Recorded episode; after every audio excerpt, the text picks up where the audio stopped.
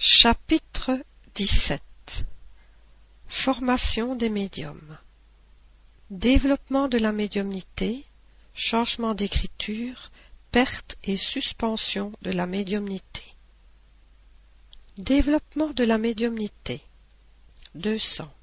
Nous nous occuperons spécialement ici des médiums écrivains, parce que c'est le genre de médiumnité le plus répandu et en outre parce que c'est à la fois le plus simple, le plus commode, celui qui donne les résultats les plus satisfaisants et les plus complets.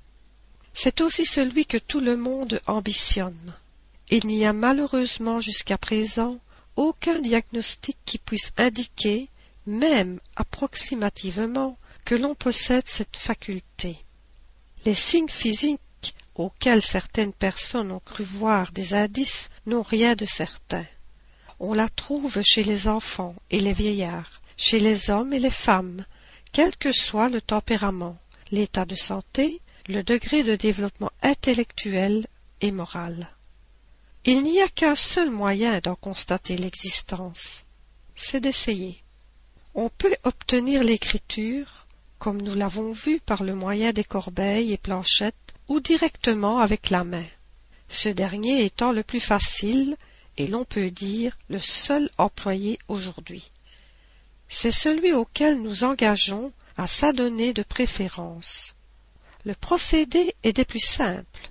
Il consiste uniquement à prendre un crayon et du papier et à se mettre dans la position d'une personne qui écrit sans autre préparation. Mais pour réussir, plusieurs recommandations sont indispensables. 201. Comme disposition matérielle, nous recommandons d'éviter tout ce qui peut gêner le libre mouvement de la main. Il est même préférable que celle-ci ne repose pas du tout sur le papier. La pointe du crayon doit appuyer suffisamment pour tracer, pas assez pour éprouver de la résistance. Toutes ces précautions deviennent inutiles une fois que l'on est parvenu à écrire couramment, car alors nul obstacle ne saurait arrêter ce ne sont que les préliminaires de l'écolier. 202. Il est indifférent de se servir de la plume ou du crayon. Certains médiums préfèrent la plume, mais elle ne peut convenir qu'à ceux qui sont formés et qui écrivent posément. Il y en a qui écrivent avec une telle vélocité que l'usage de la plume serait presque impossible, ou du moins très incommode. Il en est de même quand l'écriture est saccadée et irrégulière, ou quand on a affaire à des esprits violents qui frappent avec la pointe et la brisent en déchirant le papier. 203. Le désir de tout aspirant médium est naturellement de pouvoir s'entretenir avec l'esprit des personnes qui lui sont chères, mais il doit modérer son impatience, car la communication avec un esprit déterminé offre souvent des difficultés matérielles qui la rendent impossible pour le débutant.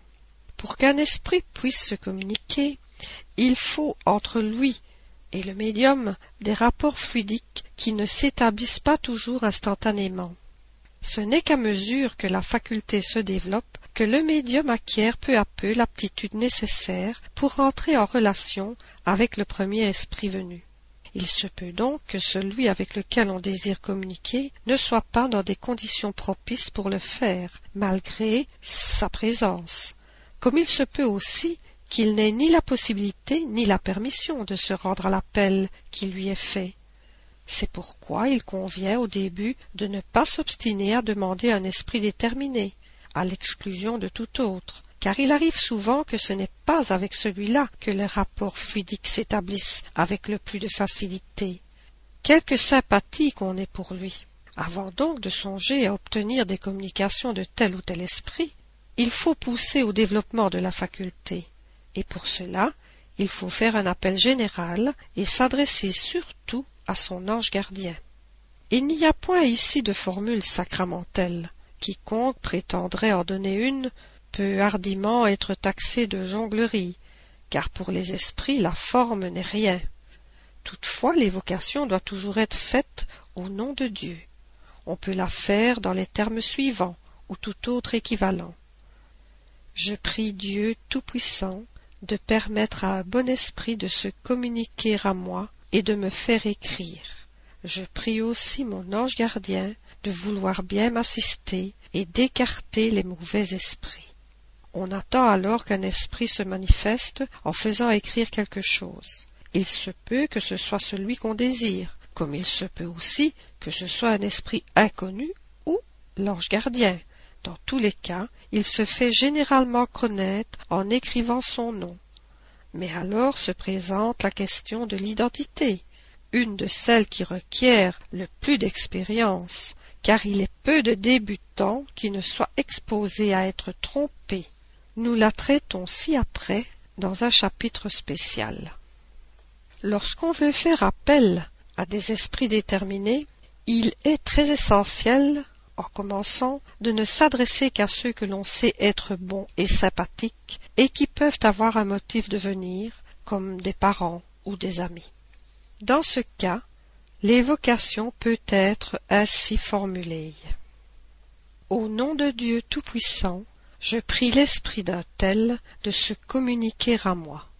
Ou bien, je prie Dieu Tout-Puissant de permettre à l'esprit d'un tel de se communiquer à moi, ou toute autre formule répondant à la même pensée. Il n'est pas moins nécessaire que les premières questions soient conçues de telle sorte que la réponse soit simplement oui ou non, comme par exemple Es-tu là? Veux-tu me répondre? Peux-tu me faire écrire etc. Plus tard, cette précaution devient inutile. Il ne s'agit au commencement que de rapports à établir. L'essentiel est que la question ne soit pas futile, qu'elle n'ait point trait à des choses d'intérêt privé, et surtout qu'elle soit l'expression d'un sentiment bienveillant et sympathique pour l'esprit auquel on s'adresse. Entre parenthèses, voir ci-après le chapitre spécial sur les évocations. Fermez la parenthèse. 204. Une chose encore plus importante à observer que le mode d'appel, c'est le calme et le recueillement joints à un désir ardent et à une ferme volonté de réussir. Et par volonté, nous n'entendons pas ici une volonté éphémère qui agit par saccades et qui est à chaque minute interrompue par d'autres préoccupations, mais une volonté sérieuse, persévérante, soutenue, sans impatience ni désir fiévreux. Le recueillement est favorisé par la solitude, le silence et l'éloignement de tout ce qui peut causer des distractions. Il ne reste plus alors qu'une chose à faire, c'est de renouveler tous les jours ces tentatives pendant dix minutes ou un quart d'heure au plus chaque fois, et cela pendant quinze jours, un mois, deux mois, et plus s'il le faut. Nous connaissons des médiums qui ne se sont formés qu'après six mois d'exercice, tandis que d'autres écrivent couramment dès la première fois. 205.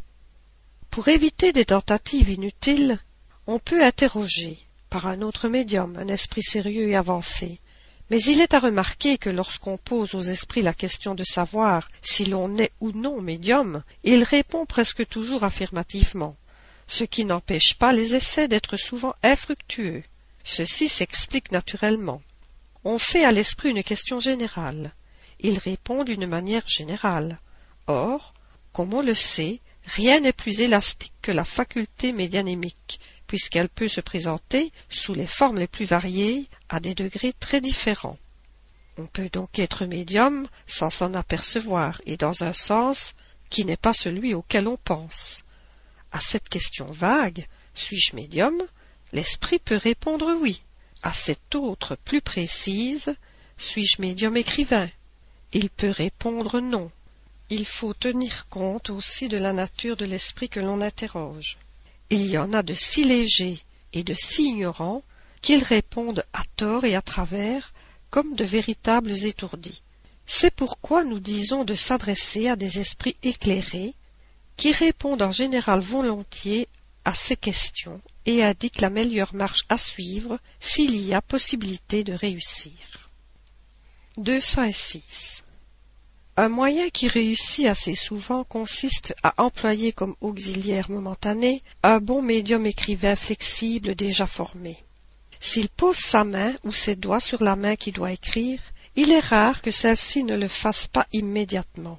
on comprend ce qui se passe en cette circonstance. La main qui tient le crayon devient en quelque sorte un appendice de la main du médium, comme le serait une corbeille ou une planchette. Mais cela n'empêche pas cet exercice d'être fort utile quand on peut l'employer, en ce que souvent et régulièrement répété, il aide à surmonter l'obstacle matériel et provoque le développement de la faculté. Il suffit encore quelquefois de magnétiser fortement dans cette intention le bras et la main de celui qui veut écrire. Souvent même, le magnétiseur se borne à poser sa main sur l'épaule, et nous en avons vu écrire promptement sous cette influence. Le même effet peut également se produire sans aucun contact et par le fait seul de la volonté. On conçoit sans peine que la confiance du magnétiseur en sa propre puissance pour produire ce résultat doit jouer ici un grand rôle, et qu'un magnétiseur incrédule aurait peu, sinon point d'action. Le concours d'un guide expérimenté est en outre quelquefois fort utile pour faire observer aux débutants une foule de petites précautions qu'ils négligent souvent au détriment de la rapidité des progrès. Il l'est surtout pour l'éclairer sur la nature des premières questions et la manière de les poser. Son rôle est celui d'un professeur dont on se passe quand on est assez habile. Un autre moyen qui peut aussi puissamment contribuer au développement de la faculté consiste à réunir un certain nombre de personnes, toutes animées du même désir et par la communauté d'attention. Là, que toutes simultanément, dans un silence absolu et avec un religieux recueillement, essayent d'écrire en faisant chacune appel à son ange gardien ou à un esprit sympathique quelconque. L'une d'elles peut également faire, sans désignation spéciale et pour tous les membres de la réunion, un appel général à de bons esprits en disant par exemple Au nom de Dieu Tout-Puissant, nous prions de bons esprits de bien vouloir se communiquer par les personnes ici présentes. Il est rare que dans le nombre, il n'y en ait pas qui donnent promptement des signes de médiumnité ou même écrivent couramment en peu de temps. On comprend aisément ce qui se passe en cette circonstance, les personnes unies par une communauté d'attention forment un tout collectif dont la puissance et la sensibilité se trouvent accrues par une sorte d'influence magnétique qui aide au développement de la faculté. Parmi les esprits attirés par ce concours de volonté, il en est qui trouvent dans les assistants l'instrument qui leur convient. Si ce n'est l'un, ce sera l'autre, et ils en profitent. Ce moyen doit surtout être employé dans les groupes spirites qui manquent de médiums ou qui n'en ont pas en nombre suffisant. 208. On a cherché des procédés pour la formation des médiums comme on a cherché des diagnostics, mais jusqu'à présent nous n'en connaissons pas de plus efficaces que ceux que nous avons indiqués. Dans la persuasion que l'obstacle au développement de la faculté est une résistance toute matérielle, certaines personnes prétendent la vaincre par une sorte de gymnastique presque dislocante des bras et de la tête. Nous ne décrirons pas ce procédé qui nous vient de l'autre côté de l'Atlantique, non seulement parce que nous n'avons aucune preuve de son efficacité, mais par la conviction où nous sommes qu'il peut offrir du danger pour les complexions délicates par l'ébranlement du système nerveux. Si les rudiments de la faculté n'existent pas, rien ne saurait les donner, pas même l'électrisation, qui a été employée sans succès dans le même but. 209. La foi chez l'apprenti médium n'est pas une condition de rigueur. Elle seconde les efforts, sans contredit, mais elle n'est pas indispensable. La pureté d'intention, le désir et la bonne volonté suffisent. On a vu des personnes parfaitement incrédules être tout étonnées d'écrire malgré elles, tandis que les croyants sincères n'y peuvent parvenir, ce qui prouve que cette faculté tient à une prédisposition organique. 210. Le premier indice d'une disposition à écrire est une sorte de frémissement dans le bras et dans la main. Peu à peu la main est entraînée par une impulsion qu'elle ne peut maîtriser. Souvent, elle ne trace d'abord que des traits insignifiants. Puis, les caractères se dessinent de plus en plus nettement, et l'écriture finit par acquérir la rapidité de l'écriture courante. Dans tous les cas, il faut abandonner la main à son mouvement naturel et n'apporter ni résistance ni propulsion. Certains médiums écrivent couramment et avec facilité dès le début, quelquefois même dès la première séance, ce qui est assez rare. D'autres font pendant assez longtemps des barres et de véritables exercices calligraphiques. Les esprits disent que c'est pour leur délier la main. Si ces exercices se prolongeaient par trop ou dégénéraient en signes ridicules, il n'y aurait pas à douter que c'est un esprit qui s'amuse, car les bons esprits ne font jamais rien faire d'inutile. Dans ce cas, il faudrait redoubler de ferveur pour rappeler l'assistance de ceux-ci.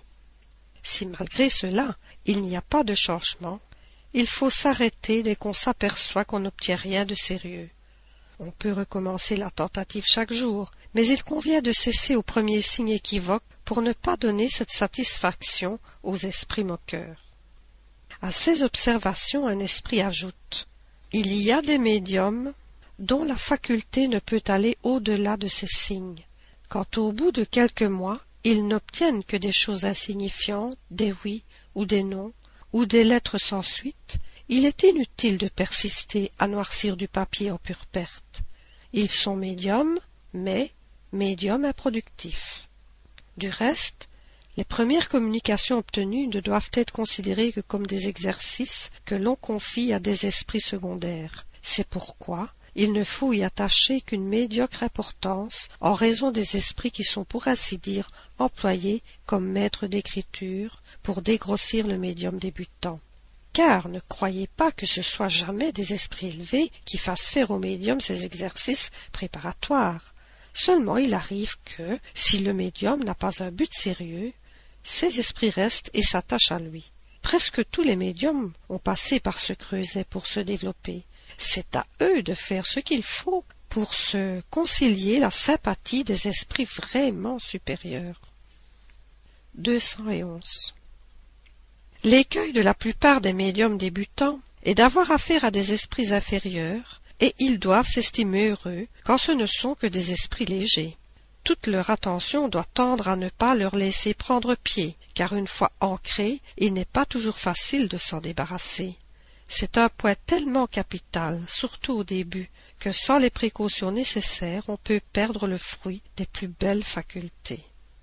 Le premier point consiste à se mettre avec une foi sincère sous la protection de Dieu et à réclamer l'assistance de son ange gardien. Celui-ci est toujours bon, tandis que les esprits familiers sympathisant avec les bonnes ou les mauvaises qualités du médium peuvent être légers ou même mauvais. Le second point est de s'attacher avec un soin scrupuleux à reconnaître par tous les indices que fournit l'expérience la nature des premiers esprits qui se communiquent, et dont il est toujours prudent de se défier. Si ces indices sont suspects, il faut faire un appel fervent à son ange gardien et repousser de toutes ses forces le mauvais esprit en lui prouvant qu'on n'est pas sa dupe, afin de le décourager. C'est pourquoi l'étude préalable de la théorie est indispensable si l'on veut éviter les inconvénients inséparables de l'inexpérience. On trouvera sur ce sujet des instructions très développées dans les chapitres de l'obsession et de l'identité des esprits. Nous nous bornerons à dire ici qu'en outre du langage, on peut regarder comme des preuves infaillibles de l'infériorité des esprits tout signe, figure, emblème inutile ou puéril, toute écriture bizarre, saccadée, torturée à dessein, de dimensions exagérées, ou affectant des formes ridicules et inusitées. L'écriture peut être très mauvaise, peu lisible même, ce qui tient plus au médium qu'à l'esprit, sans avoir rien d'insolite. Nous avons vu des médiums tellement abusés qu'ils mesuraient la supériorité des esprits à la dimension des caractères, et qu'ils attachaient une grande importance à des lettres moulées comme des caractères d'imprimerie. Puérilité évidemment, incompatible avec une supériorité réelle. 212. S'il est important de ne pas tomber sans le vouloir sous la dépendance des mauvais esprits, il l'est plus encore de ne pas s'y mettre volontairement. Il ne faut pas qu'un désir immodéré d'écrire fasse croire qu'il est indifférent de s'adresser au premier venu, sauf à s'en débarrasser plus tard, s'il ne convient pas. Car on ne demande pas impunément assistance pour quoi que ce soit. À un mauvais esprit qui peut faire payer cher ses services. Quelques personnes impatientes de voir se développer en elles la faculté médianémique, trop lente à leur gré, ont eu l'idée d'appeler à leur aide un esprit quelconque, fût-il même mauvais, comptant bien le congédier ensuite. Plusieurs ont été servis à souhait et ont écrit immédiatement. Mais l'esprit, ne se souciant pas d'avoir été pris pour pis-aller, a été moins docile à s'en aller qu'à venir. Nous en connaissons qui ont été punis de leur présomption à se croire fortes pour les éloigner à leur gré, par des années d'obsession de toute nature, par les mystifications les plus ridicules, par une fascination tenace et même par des malheurs matériels et les plus cruelles déceptions. L'esprit se montra d'abord ouvertement méchant, puis hypocrite, afin de faire croire ou à sa conversion ou à la prétendue puissance de son subjugué pour le chasser à volonté. L'écriture est quelquefois très lisible, les mots et les lettres parfaitement détachés, mais avec certains médiums elle est difficile à déchiffrer pour tout autre que celui qui écrit. Il faut en acquérir l'habitude. Elle est assez souvent formée à grands traits. Les esprits sont peu économes de papier. Lorsqu'un mot ou une phrase est trop peu lisible, on prie l'esprit de vouloir bien recommencer, ce qu'il fait généralement volontiers. Quand l'écriture est habituellement illisible, même pour le médium, celui-ci parvient presque toujours à en obtenir une plus nette par des exercices fréquents et soutenus, en y apportant une forte volonté et en priant avec ardeur l'esprit d'être plus correct. Certains esprits adoptent souvent des signes conventionnels qui passent en usage dans les réunions habituelles. Pour marquer qu'une question leur déplaît et qu'ils n'y veulent pas répondre, ils feront par exemple une longue barre ou quelque chose d'équivalent. Lorsque l'esprit a fini ce qu'il avait à dire ou qu'il ne veut plus répondre, la main reste immobile, et le médium, quelle que soit sa puissance et sa volonté, ne peut obtenir un mot de plus. Au contraire, tant que l'esprit n'a pas achevé, le crayon marche sans qu'il soit possible à la main de s'arrêter. Veut-il dire spontanément quelque chose? La main saisit convulsivement le crayon et se met à écrire sans pouvoir s'y opposer. Le médium, d'ailleurs, sent presque toujours en lui quelque chose qui lui indique s'il n'y a que suspension, ou si l'esprit a terminé. Il est rare qu'il ne sente pas quand celui-ci est parti.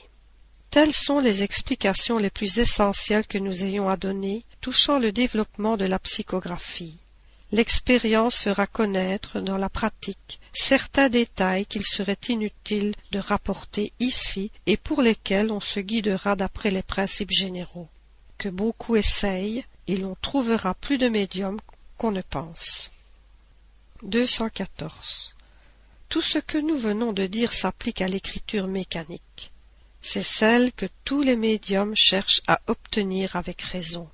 Mais le mécanisme pur est fort rare et il s'y mêle très souvent plus ou moins d'intuition. Le médium ayant la conscience de ce qu'il écrit est naturellement porté à douter de sa faculté.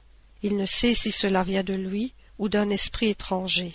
Il n'a nullement à s'en inquiéter et doit poursuivre quand même, qu'il observe avec soin, et il reconnaîtra facilement dans ce qu'il écrit une foule de choses qui n'étaient pas dans sa pensée, qui même y sont contraires, preuve évidente qu'elles ne viennent pas de lui, qu'il continue donc, et le doute se dissipera avec l'expérience.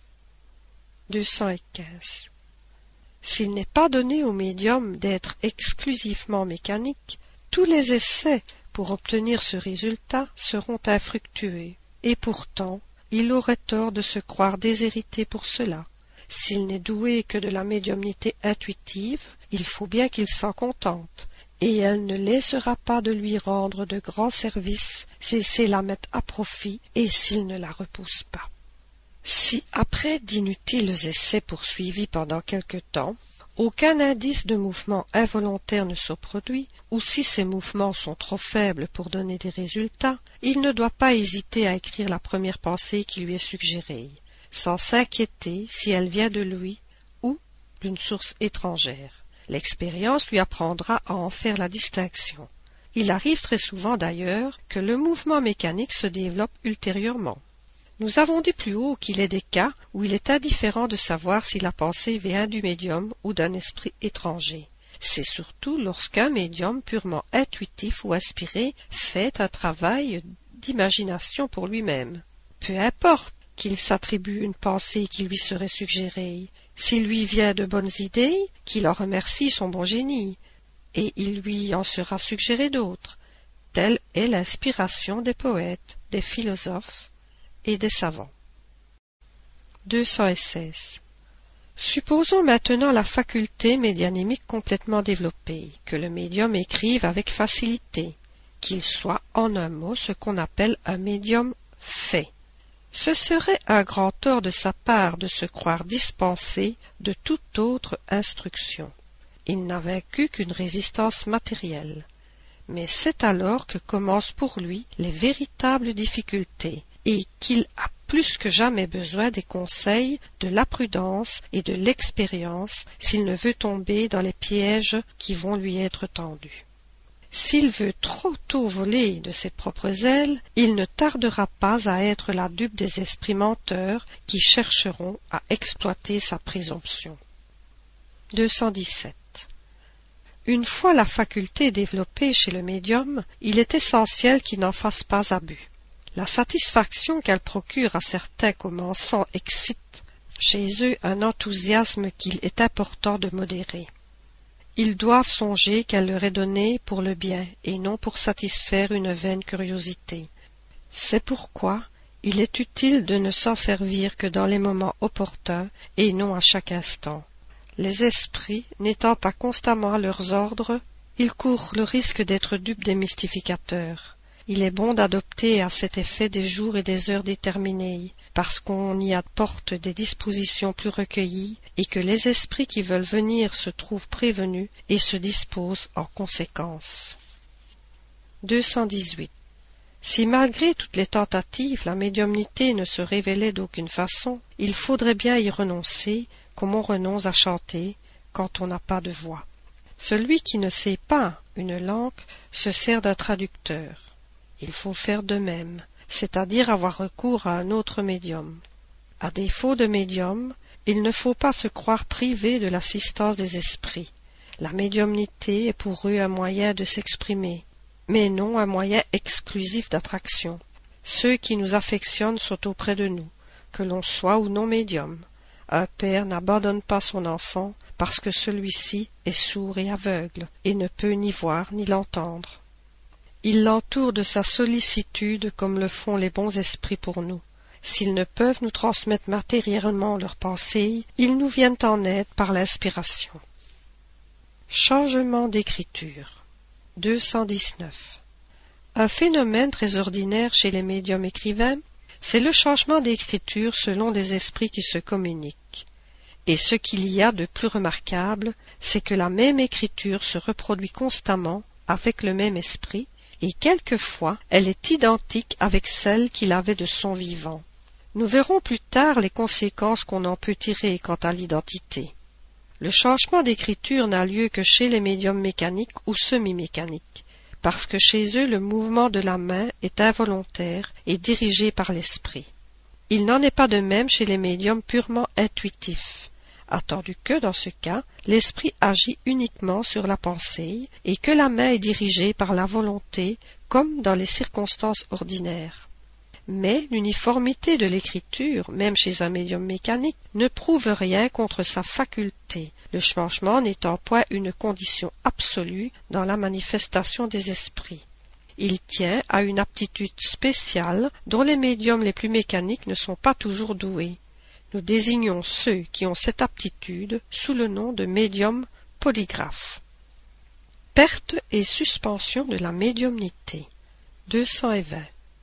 La faculté médianémique est sujette à des intermittences et à des suspensions momentanées, soit pour les manifestations physiques, soit pour l'écriture. Voici les réponses des esprits à quelques questions faites à ce sujet. Question 1. Les médiums peuvent-ils perdre leurs facultés Réponse. Cela arrive souvent, quel que soit le genre de cette faculté, mais souvent aussi ce n'est qu'une interruption momentanée qui cesse avec la cause qui l'a produite. Question 2. La cause de la perte de la médiumnité est-elle dans l'épuisement du fluide? Réponse.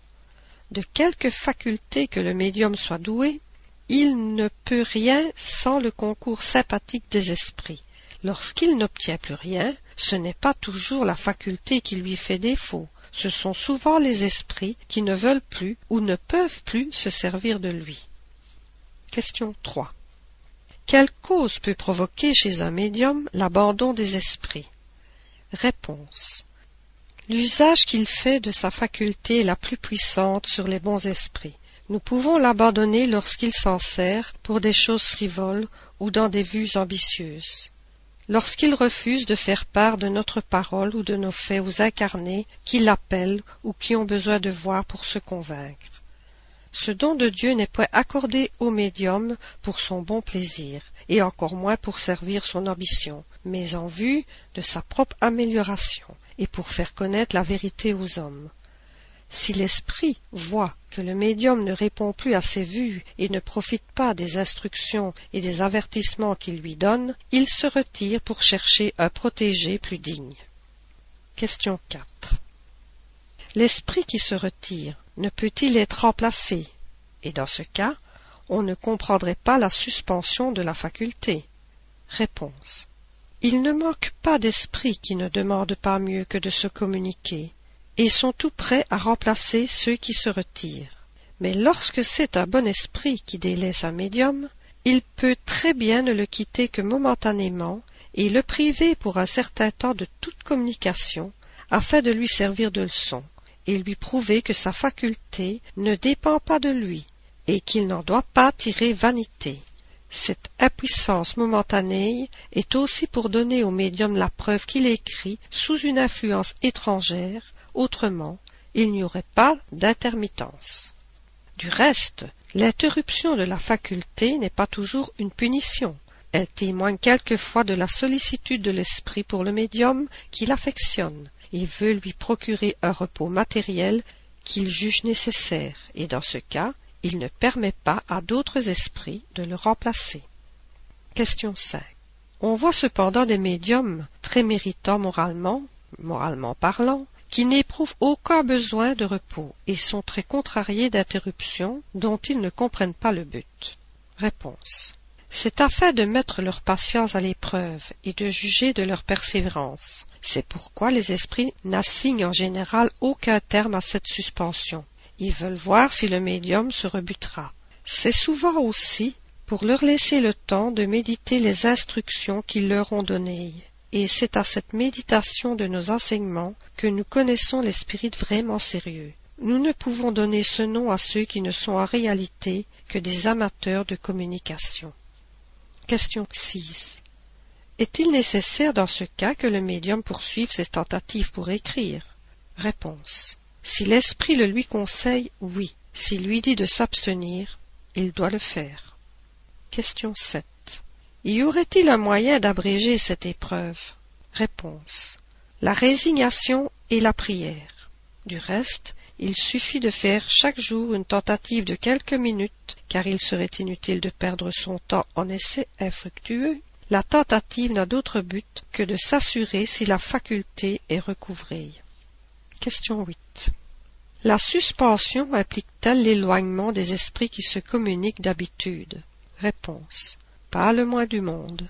Le médium est alors dans la position d'une personne qui perdrait momentanément la vue et n'en serait pas moins entourée de ses amis, quoiqu'elle ne puisse pas les voir. Le médium peut donc, et même il le doit, continuer à s'entretenir par la pensée avec ses esprits familiers et être persuadé qu'il en est entendu.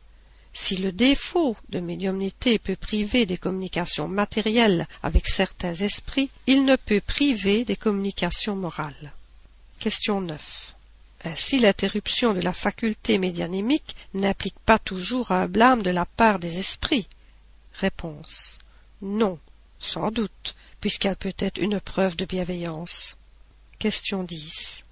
À quel signe peut-on reconnaître un blâme dans cette interruption? Réponse. Que le médium interroge sa conscience et qu'il se demande l'usage qu'il a fait de sa faculté, le bien qui en est résulté pour les autres, le profit qu'il a retiré des conseils qui lui ont été donnés, et il aura la réponse. Question 11. Le médium qui ne peut plus écrire ne peut-il avoir recours à un autre médium? Réponse. Cela dépend de la cause de l'interruption. Celle-ci a souvent pour motif de vous laisser quelque temps sans communication après vous avoir donné des conseils afin que vous ne vous habituiez pas à ne rien faire que par nous. Dans ce cas, il ne sera pas plus satisfait en se servant d'un autre médium. Et cela a encore un but, c'est de vous prouver que les esprits sont libres et qu'il ne dépend pas de vous de les faire marcher à votre gré. C'est aussi pour cette raison que ceux qui ne sont pas médiums n'ont pas toujours toutes les communications qu'ils désirent. Remarque.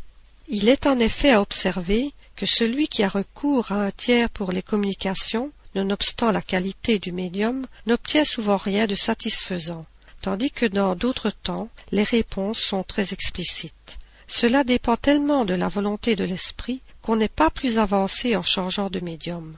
Les esprits mêmes semblent à cet égard se donner le mot d'ordre, car ce que l'on n'obtient pas de l'un, on ne l'obtiendra pas davantage d'un autre. Il faut se garder alors d'insister et de s'impatienter si l'on ne veut être dupe des esprits trompeurs, qui répondront, si on le veut, à toute force, et les bons les laisseront faire pour nous punir de notre insistance. Question 12. Dans quel but la Providence a-t-elle doué certains individus de la médiumnité d'une manière spéciale? Réponse. C'est une mission dont ils sont chargés et dont ils sont heureux. Ils sont les interprètes entre les esprits et les hommes. Question 13. Il y a cependant des médiums qui n'emploient leurs facultés qu'avec répugnance. Réponse. Ce sont des médiums imparfaits. Ils ne connaissent pas le prix de la faveur qui leur est accordée. Question 14. Si c'est une mission, comment se fait-il qu'elle ne soit pas le privilège des hommes de bien et que cette faculté soit donnée à des gens qui ne méritent aucune estime et qui peuvent en abuser? Réponse elle leur est donnée parce qu'ils en ont besoin pour leur propre amélioration, afin qu'ils soient à même de recevoir de bons enseignements. S'ils n'en profitent ils en subiront les conséquences. Jésus ne donnait-il pas de préférence sa parole aux pécheurs, disant qu'il faut donner à celui qui n'a pas? Question 15. Les personnes qui ont un grand désir d'écrire comme médium et qui ne peuvent réussir, peuvent-elles en conclure quelque chose contre elles-mêmes, touchant la bienveillance des esprits à leur égard? Réponse. Non, car Dieu peut leur avoir refusé cette faculté, comme il peut leur avoir refusé le don de la poésie ou de la musique. Mais si elles ne jouissent pas de cette faveur, elles peuvent en avoir d'autres. Question 16. Comment un homme peut-il se perfectionner par l'enseignement des esprits lorsqu'il n'a, ni par lui-même, ni par d'autres médiums, les moyens de recevoir cet enseignement direct? Réponse. N'a-t-il pas les livres comme le chrétien à l'Évangile? Pour pratiquer la morale de Jésus, le chrétien n'a pas besoin d'avoir entendu ces paroles sortir de sa bouche.